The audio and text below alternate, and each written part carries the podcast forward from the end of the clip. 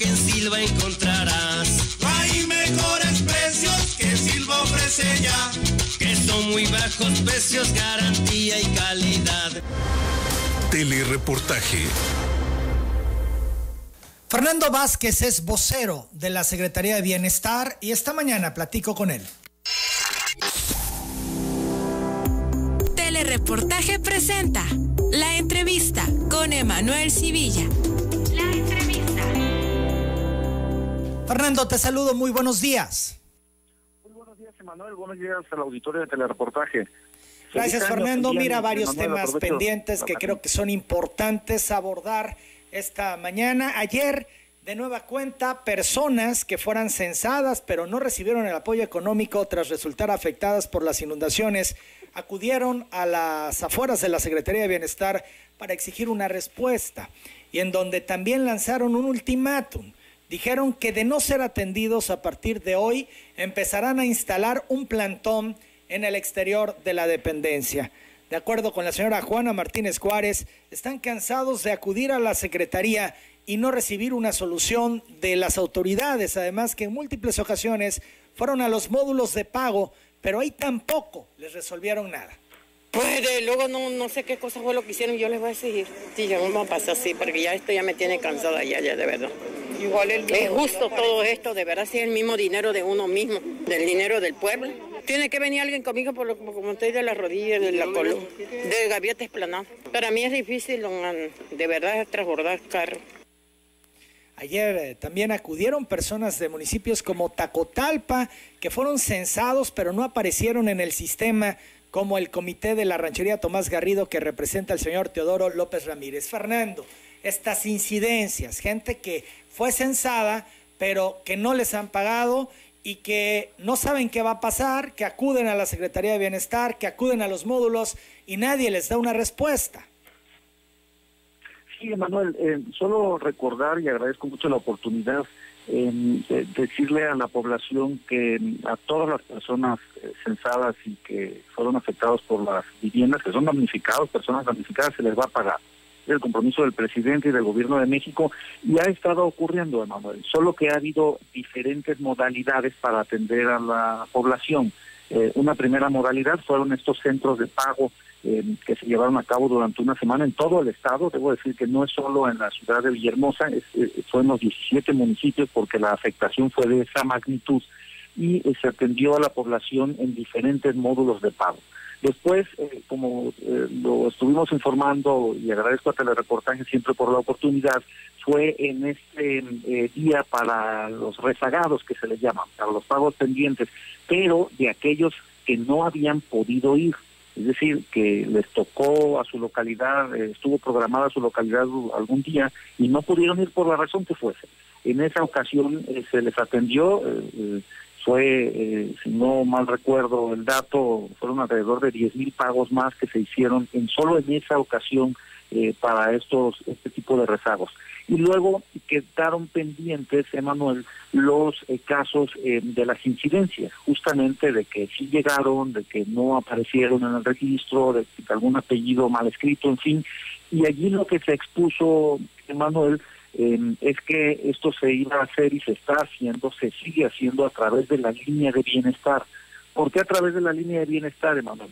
Porque tener a la población justamente formada, explicando la situación caso por caso, iba a ser muy tardado, y la línea de bienestar abrió la posibilidad que vía telefónica se fuesen atendiendo, literalmente lo digo, personalmente, caso por caso.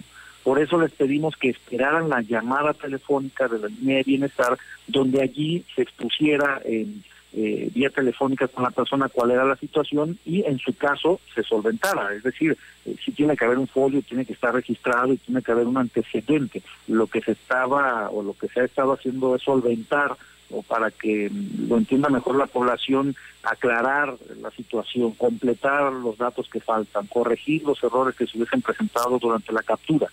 Justamente esto se ha estado haciendo persona por persona. Ya hubo 2 días de pagos de la entrega de los apoyos para este tipo de pagos pendientes.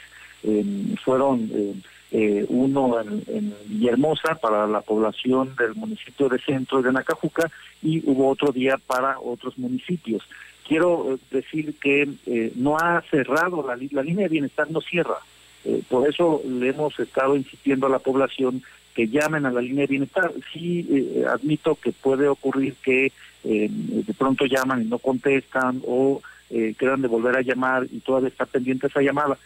Son casos ya puntuales, Emmanuel, que se van a seguir atendiendo hasta clarificar para que se les entregue el apoyo. Pero sí he visto reportes de que acuden a la delegación, pero no es en la delegación el lugar físico, digamos, a donde haya que atender el caso. Es a través de la línea de bienestar, porque se tiene que atender personalmente cuál es la incidencia que se presenta por cada persona que todavía esté pendiente. Bien, entonces la única manera es a través de la línea, y si no les contestan, porque lo han denunciado, tenemos testimonios de gente que han llamado y no les contestan, por eso se han trasladado a estos módulos, a estos lugares, a la misma Secretaría de Bienestar para tratar de resolverlo. Que insistan, ese sería la puntualización de la Secretaría de Bienestar, que insistan en la llamada porque es la única vía para que puedan atenderles. Y que tengan paciencia y confianza, Manuel. Se les va a entregar el apoyo porque son personas damnificadas, que fueron censadas y que solo está pendiente, digamos, hacer la aclaración pertinente a través de la línea de bienestar. Vuelvo a repetir, pudiese ser el caso de que de pronto está saturada. Debo decir que en los próximos días se está revisando este tema de la línea de bienestar y se va a ampliar mucho más este servicio, incluso digitalizar, y en fin, se va a reforzar mucho la línea de bienestar justamente para brindar mejor atención a la población. Allí se atienden también a las personas adultas mayores, a las personas con discapacidad, de los otros programas que tiene la Secretaría de Bienestar. El caso de las personas damnificadas, pues bueno, es un caso excepcional y allí también se está atendiendo, pero sí diría yo paciencia, confianza, y se les va a llamar si no se les ha llamado, o se va a clarificar en su caso. Pero no ha cerrado el tema, pero es a través de la línea de bienestar que se está atendiendo a estos pendientes, ¿no? ¿Qué porcentaje de los censados se encuentran con este tipo de incidencias pendientes de pago? ¿Lo tienen claro ustedes? Debemos estar arriba ya del 97% de apoyos entregados, hermano. A la inversa, debemos estar en 2%, 3% aproximadamente del total, ¿no? Pero es que también hay casos, permítanme puntualizarlo, no solo de pagos pendientes por incidencias, sino ciertamente todavía pagos pendientes de personas que no fueron en su momento cuando estaba programada la localidad y que no fueron el día que se tendió a este tipo de rezagos.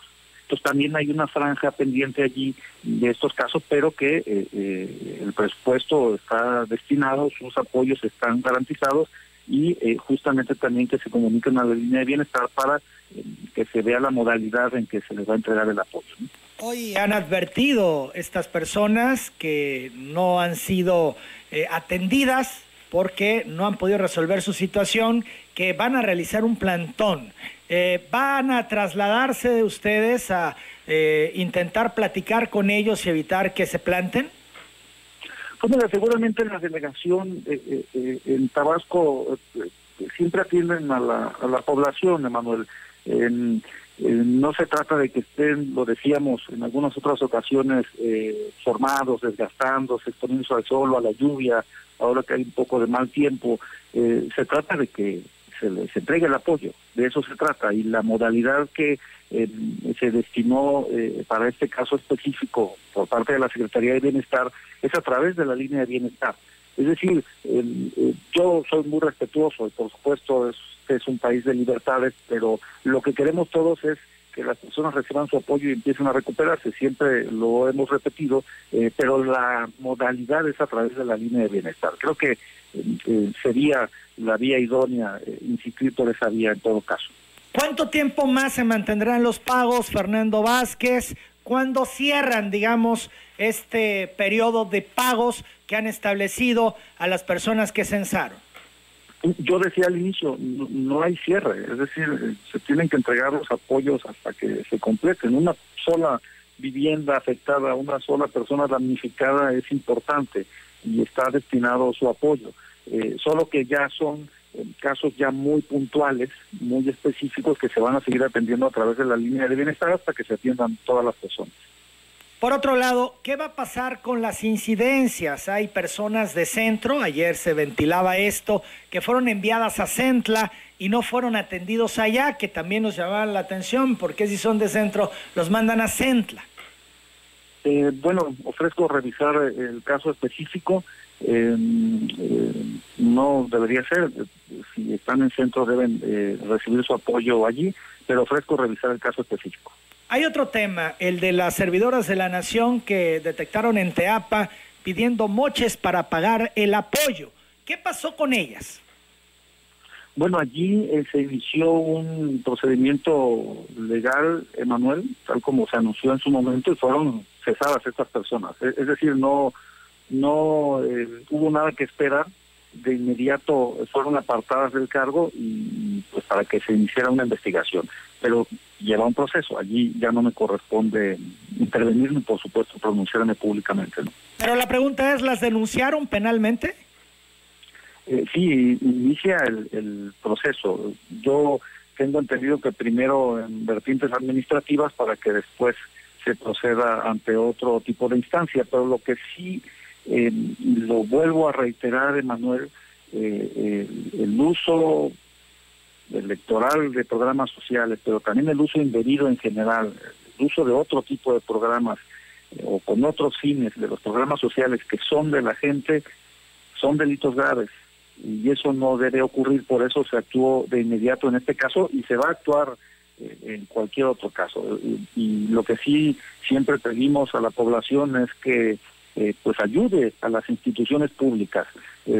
Sí hay controles internos y sí hay supervisión y en general, en este caso de las personas damnificadas, hablar de que ya arriba del 97, 98% han sido entregados y no ha habido, pues digamos, ningún problema de este tipo, habla de que las cosas están haciéndose, la entrega de los apoyos se están haciendo con rectitud, con honestidad, con prontitud también, sin intermediarios. Pero si hay casos, por uno solo que sea, se procede en ese y en cualquier caso, hermano. María Esther Torres Cardosa te pregunta si los apoyos que no se cobraron los harán efectivos, ya que a ella le dieron un folio de otra, con nombre de otra persona, que le tomaron sus datos, quedaron en hablarle, pero hasta ahora no se han comunicado. Y aquí es donde hay la duda, porque por un lado nos dices que llamen a la línea de bienestar y por el otro lado también se ha informado que bienestar iba a buscar a los censados. No, sí, a ver, lo preciso. Les están llamando, les han llamado, no solo una vez, sino dos veces. Primero para verificar la situación de los datos que haya que corregir o que aclarar o que completar, y después les han llamado para decirles cuándo, dónde e incluso a qué hora deben presentarse para recibir su apoyo. Les están llamando. Yo lo que digo es que si alguien tiene inquietud, porque me decías de personas que están pensando hacer plantones o manifestarse, pues puede llamar a la línea. Es decir, la línea está abierta y atiendan a las personas. Por eso yo decía, si alguien tiene que, pues, bueno, también mejor, es preferible que llame a que vaya a exponerse pues a la lluvia, al sol, en fin, ¿no? Pero desde luego que lo que ha estado ocurriendo es que les han estado llamando para ir aclarando. Es un proceso que no se ha detenido, ¿no? Cristóbal Domínguez García pregunta, Fernando, que pide más bien acudan a censar a la calle Cunduacán de la colonia Sánchez Magallanes, ya que fueron severamente afectados a causa del mal funcionamiento de los drenajes y perdieron sus enseres. ¿Siguen los censos o ya esa parte concluyó al 100%? No, el censo concluyó, hermano, en su momento, porque ese censo permitió identificar las viviendas y luego se entró en la fase de la entrega de los apoyos. Lo que también yo he reiterado es que hubo diversos planteamientos posteriormente, y eso es bueno, la dinámica de la entrega de los apoyos fue muy intensa, permíteme decirlo así, y quedaron en análisis ese tipo de casos. Cuando haya algo que informar sobre esos casos específicos, pues lo haremos con mucho gusto. Pero el censo como tal concluyó, porque de ahí se derivó pues el operativo para entregar los apoyos que se siguen entregando todavía. En entrevista en Telereportaje, la alcaldesa de Cunduacán advertía que muchas familias no fueron censadas y fueron seriamente afectadas. Esto lo dijo a mediados de diciembre aproximadamente la alcaldesa. En el caso de Cunduacán, ¿se revisó? Seguramente quedaron en estos tipos de planteamientos, Emmanuel. Yo lo que sí diría es que toda esta atención a las personas damnificadas que instruyó el presidente Andrés Manuel López Obrador en el sentido de que se apoyara a las personas identificadas, que se les apoyara además de manera directa y sin intermediarios, y que se les apoyara además de manera pronta, es decir, rápido, que no hubiese que esperar mucho tiempo como ocurría antes con el Fonden. Toda esta estrategia que se diseñó, pues si bien la responsabilidad corre a cargo de la Secretaría de Bienestar, fue en coordinación con las autoridades estatales del gobierno del estado y también con las autoridades municipales. Siempre se tuvo una coordinación con entre los tres órdenes de gobierno y así se actuó. Pero de todos modos, todos los planteamientos se toman nota y se analizan, ¿no? Laura López Pérez dice que en la colonia Manuel Silva de Guapinol, Parrilla, los censaron y hasta la fecha no les dan el apoyo, que la gente, advierte, se unirá para manifestarse. Por otro lado, Ofelia Díaz pregunta el teléfono de la Secretaría de Bienestar. Pues sí, justo proporciona el teléfono de la línea de bienestar. Si me permites, te lo doy en este momento. Que por cierto es el número 800-639-4264. Lo repito, 800-639-4264. Es el teléfono de la línea de bienestar. Jorge Colorado Osorio, de la colonia Primero de Mayo, pregunta a la Secretaría de Bienestar cuándo van a depositar el apoyo a los adultos mayores del programa 68 y más. Y es que hay adultos mayores, Fernando, que denuncian no recibir, que no fueron inscritos en el programa adultos mayores, pese a que fueron censados a principios de 2020 y se les dio el folio, pero no se les dio de alta. Son dos temas. Por un lado, el pago a quienes no tienen mayor problema ni dificultad, y por el otro lado, los que pues no fueron inscritos en el programa cuando sí fueron censados. Bueno, este tema de los adultos mayores, empiezo por la segunda pregunta, se atiende también a través de la línea de bienestar, se hace una llamada y luego se hacen visitas domiciliarias. Es un proceso que quizá puede demorar un poco, pero que se les agregará. En 2020... pues llegó la cifra de personas adultas mayores atendidas a más de 8 millones de personas en todo el país, y es algo que no se detiene. Si estuviese en espera de esta persona, seguramente se le integrará en breve. ¿Cuándo se van a hacer los pagos? Ayer el presidente Andrés Manuel López Obrador lo informó. A partir del 15 de enero se entregará... se hará el depósito a las personas adultas mayores que reciben la pensión para el bienestar a través de la vía bancaria. Decía el presidente que son alrededor de 5 millones de personas. El resto se va a informar cuándo se van a entregar las pensiones, porque este tipo de entrega se hace en 10,000 puntos diferentes en todo el país. Ya son los lugares más alejados, donde no hay cajeros automáticos, donde la población no tiene otra posibilidad más que acudir a un punto que están asociados a los centros integradores para que se les entregue la pensión. Pero explicó el presidente que se quiere aprovechar el momento de entregar el pago para hacer la vacuna contra el COVID-19. Y es algo que se está diseñando muy rápido, va a ser en muy poco tiempo, pero por eso esta segunda modalidad se va a informar pues seguramente en los días siguientes, y las personas que lo reciban a través del banco, pues se les va a depositar a partir del 15 de enero. Son las 8:45 a.m.